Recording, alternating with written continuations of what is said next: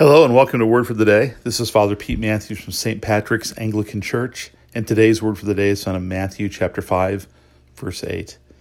Jesus says, Blessed are the pure in heart, for they shall see God. Blessed are the pure in heart, for they shall see God.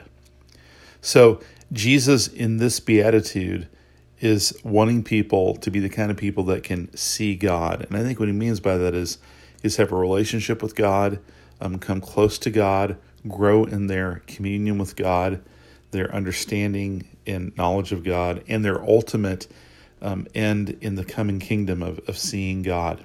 And God is spirit, totally so he can't be seen. So I don't think Jesus means this in a physical sense, but he means it in a spiritual sense that our spiritual eyes are open, our spiritual perceptions and intuitions are open, so we can sense and follow and know God. And he says, if you're pure in heart, that's how you get there. So, what does he mean by pure in heart? Well, there's a number a number of ways to think about this, but I think the, the, the central way is he's talking about our intentions.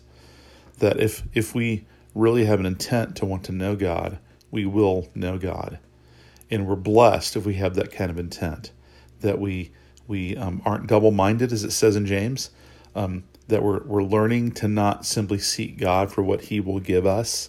We're seeking God to know God one thing this this beatitude brings out is the journey aspect of all these beatitudes. We haven't tapped into this yet, but you could read them as sort of flat, static, you know, lines. Either you totally 100% hunger and thirst for righteousness, or you don't. Either you are merciful or you are not. Either you are poor in the spirit or you're not. And either 100% or you're zero. But we all know life doesn't work that way. We know the kingdom doesn't work that way.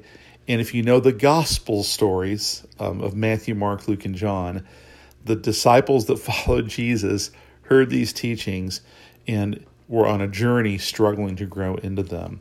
So being pure in heart is like that. Have you set your intention to become a person who is pure in heart? And to be pure in heart, as Soren Kierkegaard said, is to will one thing, to to to will the greatest thing, to pursue God. Um, and are you ordering your life to do that so that over time you grow more and more into a person who seeks God, wants God? And, you know, God is the kind of God that He's constantly at work in you as you're pursuing this.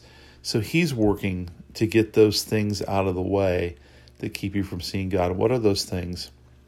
Well, one one of those things is just our own sin. So as we come to see sin in our own life, are we faithful to confess it? That means to agree with God and receive forgiveness, and as best as we can turn from it and repent, and keep doing that day in, day in, and day out. That that strips away those those sins that get in the way of our purity of heart. And then there's just things in life that are like encumbrances. They're like weights that hold us down, things that distract us, that keep us from being pure in heart. So we end up valuing things that aren't God too much, so they get in the way of God. Remember, in the kingdom of God, it's not it's not all God and nothing else. It's God is first, and then He helps us love other things rightly in their proper order. So the good things of this life are blessings and can be and ought to be enjoyed, and really enjoyed as gifts from God. But they can become too valuable to us and when they do that, they clog our heart and clog our spiritual perception, perceptions and get in the way of us knowing God. So Jesus says, pursue purity of heart.